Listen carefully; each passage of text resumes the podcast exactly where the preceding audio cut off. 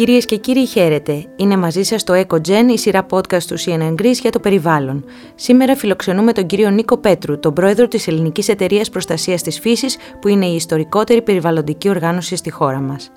Παράλληλα, πρόσφατα, κύριε Πέτρου, εκλεγήκατε στη θέση του Αντιπροέδρου του Ιδρύματος για την Περιβαλλοντική Εκπαίδευση, του FEE, και μάλιστα είστε ο πρώτος Έλληνας στη θέση αυτή. Σας ευχαριστώ πολύ που είστε σήμερα εδώ μαζί μας να μιλήσουμε για το έργο της εταιρείας που καλύπτει πολλαπλά περιβαλλοντικά επίπεδα και θέματα. Αρχικά θα ήθελα να μας συστήσετε την Ελληνική Εταιρεία Προστασίας της Φύσης.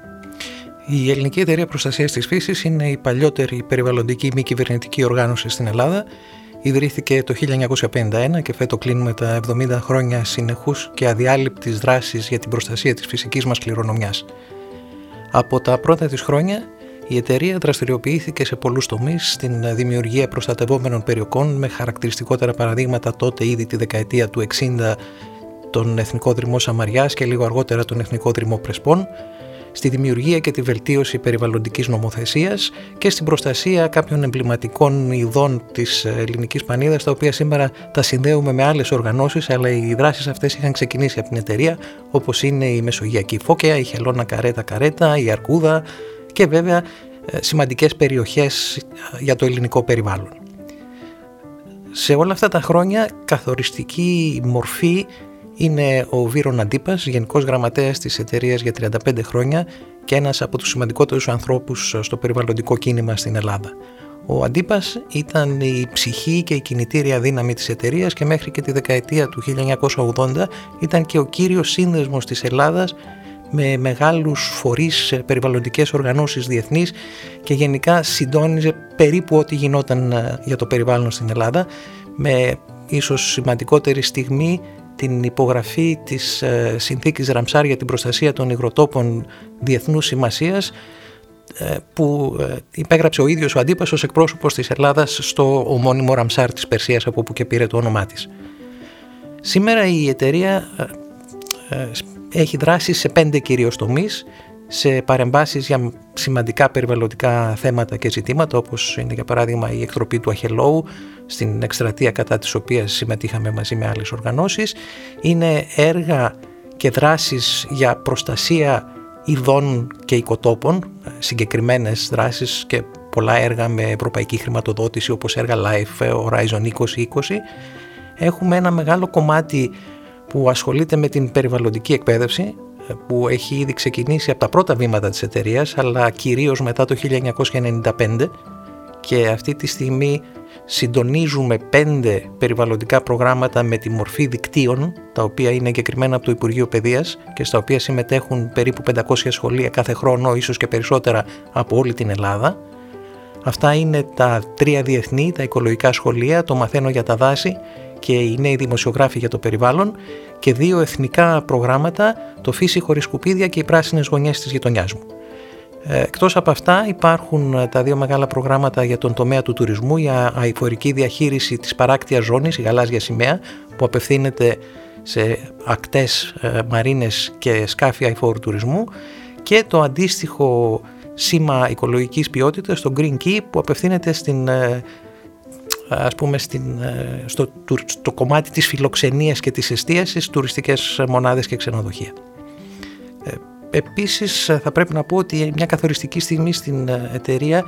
ήταν το 1992 η αρχή της συνεργασίας της με το Foundation for Environmental Education, το FEE, του οποίου χειριζόμαστε όλα τα προγράμματα στην Ελλάδα. Πείτε μου, αυτή την περίοδο ποιο είναι το κύριο μέλημα της εταιρείας που έχετε εστιάσει και ρίχνετε το βάρος σας. Η δουλειά μας συνεχίζεται σε όλους τους τομείς. Ε, απλώς μετά το καταστροφικό καλοκαίρι που ζήσαμε δίνουμε αρκετή έμφαση στα θέματα των ε, δασών και των δασικών πυρκαγιών με κύριο στοιχείο την πρόληψη και κυρίως ε, την ενημέρωση και ευαισθητοποίηση των πολιτών και των παιδιών με κύριο άξονα και με βάση τα σχολεία. Ε, όπως είπα πριν, ένα από τα μεγάλα εκπαιδευτικά μας δίκτυα είναι το «Μαθαίνω για τα δάση» που έχει σαν μοναδικό αντικείμενο το δάσος και βέβαια μπορούμε μέσα από αυτό να προσφέρουμε κάθε είδους πληροφορία και να στρέψουμε και να ευιστοποιήσουμε τα παιδιά προς την κατεύθυνση της πρόληψης και της αξίας προστασίας ε, του δάσους αλλά και να περάσουμε και συγκεκριμένες πληροφορίες για το τι μπορεί να γίνει σε μια περίπτωση πυρκαγιάς. Οπότε αυτό ε, είναι ένα κομμάτι που μας απασχολεί η δημιουργία καινούργιου εκπαιδευτικού υλικού, ίσως πιο στοχευμένου προς το κομμάτι της πρόληψης των δασικών πυρκαγιών. Παράλληλα και συμπτωματικά πρόσφατα τελειώσαμε ένα πιλωτικό έργο το οποίο έγινε σε συνεργασία με επιστήμονες εξειδικευμένους στις δασικές πυρκαγιές από το Ινστιτούτο Μεσογειακών Δασικών Οικοσυστημάτων του Ελγό Δήμητρα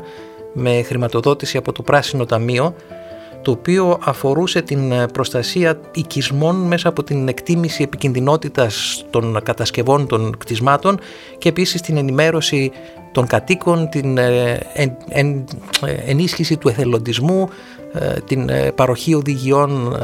αντίδραση σε περίπτωση πυρκαγιάς. Αυτό υλοποιήθηκε σε τρεις οικισμούς στα Κύθυρα.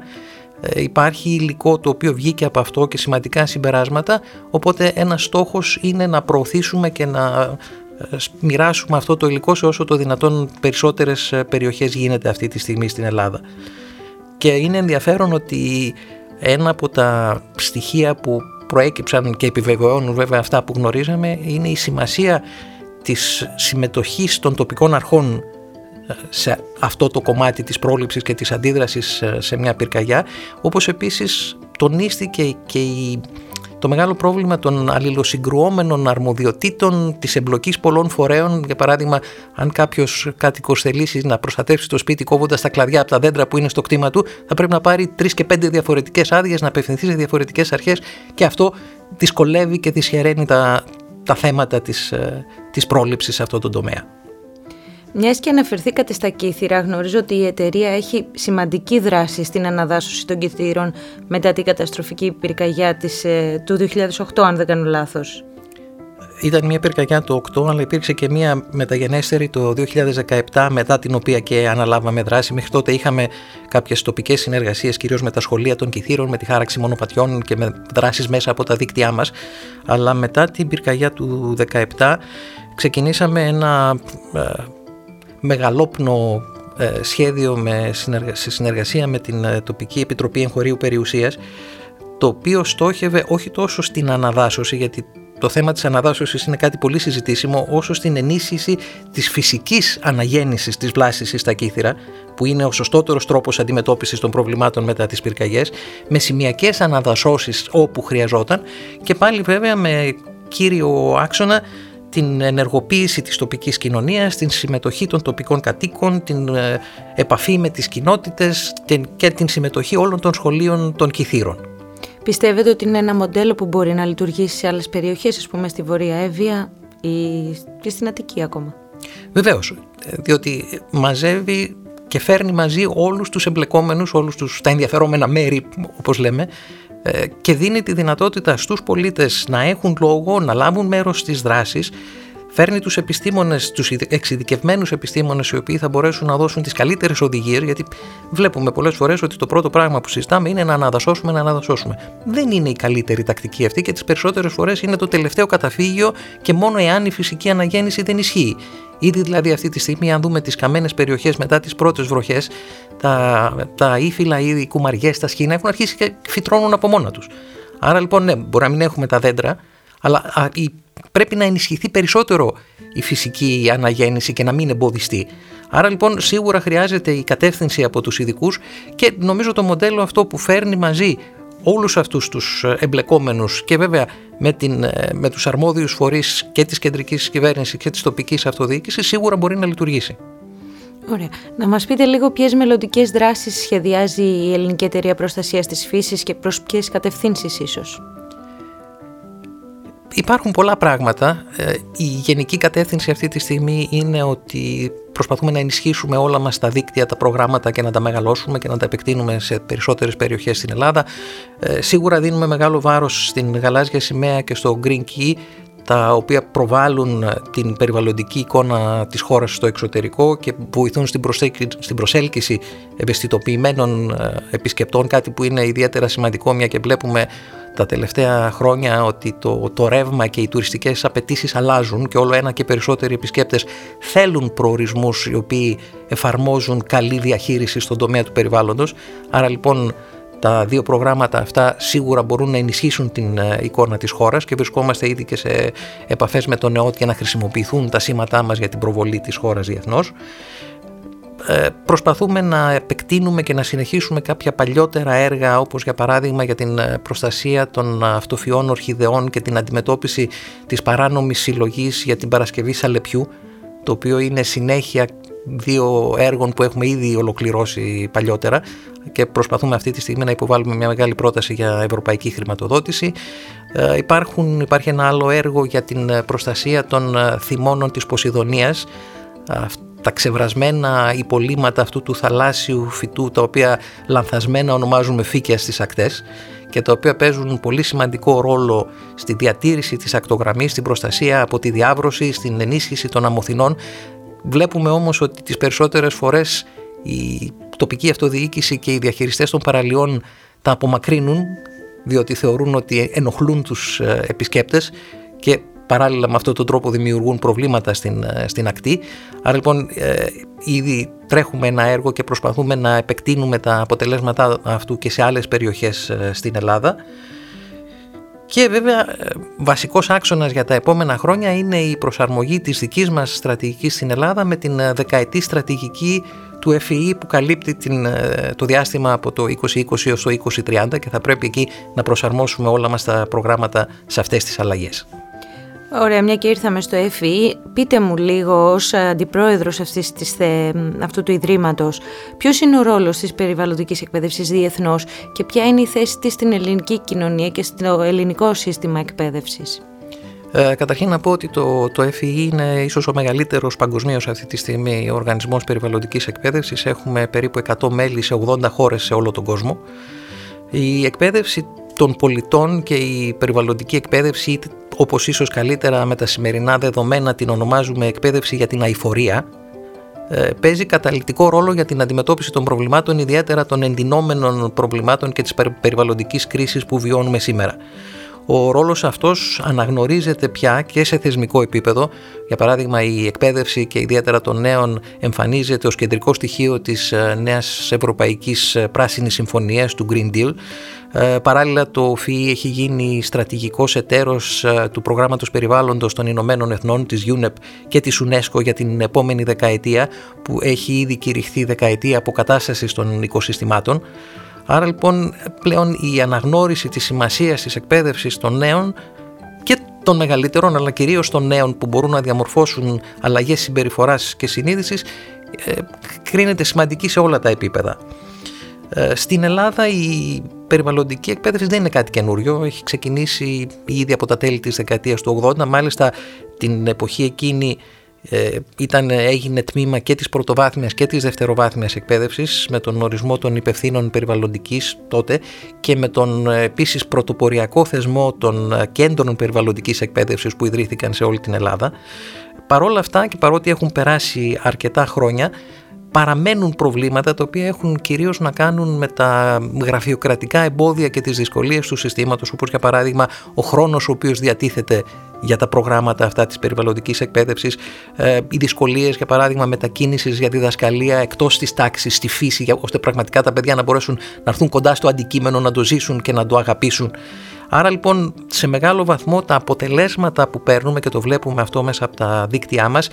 ποικίλουν και εξαρτώνται σε πολύ μεγάλο βαθμό, για να μην πω απόλυτα, από το ενδιαφέρον, από τη διάθεση, από το μεράκι, από το πάθος των εκπαιδευτικών που ασχολούνται και να, θα πρέπει οπωσδήποτε να ευχαριστήσω σε αυτό το σημείο τους ε, εκατοντάδες και χιλιάδες εκπαιδευτικούς που στηρίζουν τα δίκτυά μας εθελοντικά.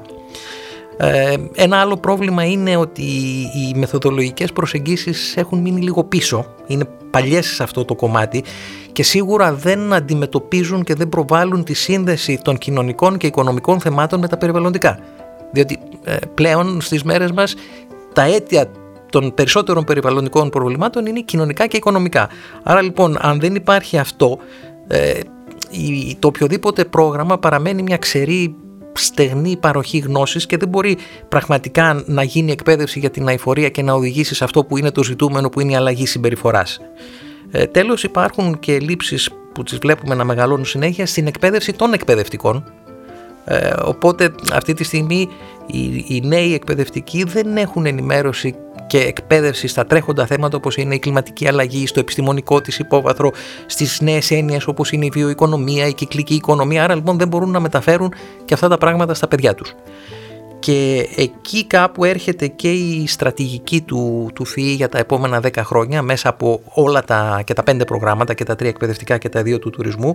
με δράσεις που περιλαμβάνουν και επέκταση των προγραμμάτων βέβαια αλλά κυρίως τη δημιουργία νέου καινοτόμου και προσαρμοσμένου στις σημερινές απαιτήσεις εκπαιδευτικού υλικού την ε,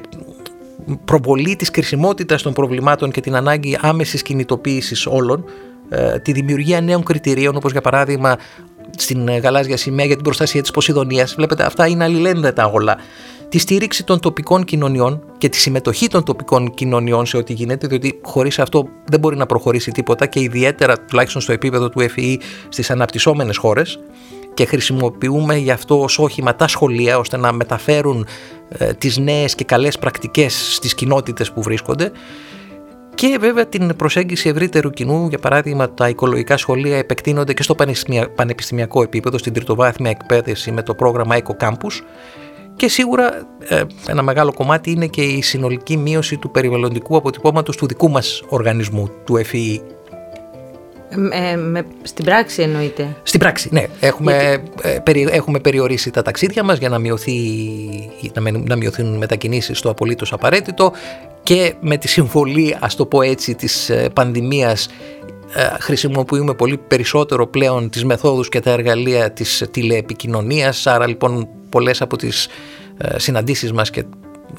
τα συνεδριάσεις που θα γίνονταν με φυσική παρουσία γίνονται πλέον διαδικτυακά. Πιστεύετε ότι η πανδημία γενικά βοήθησε ή ε, είχε αντίθετα αποτελέσματα ως προς την αντιμετώπιση της κλιματικής κρίσης από τους πολίτες ιδίως; Δηλαδή, εκεί που είχε ε, φανεί ότι δημιουργείται ένα δυνατό ρεύμα που, πολιτών που απαιτούσε δράσεις και αποφάσεις από την ηγεσία, ανακόπηκε;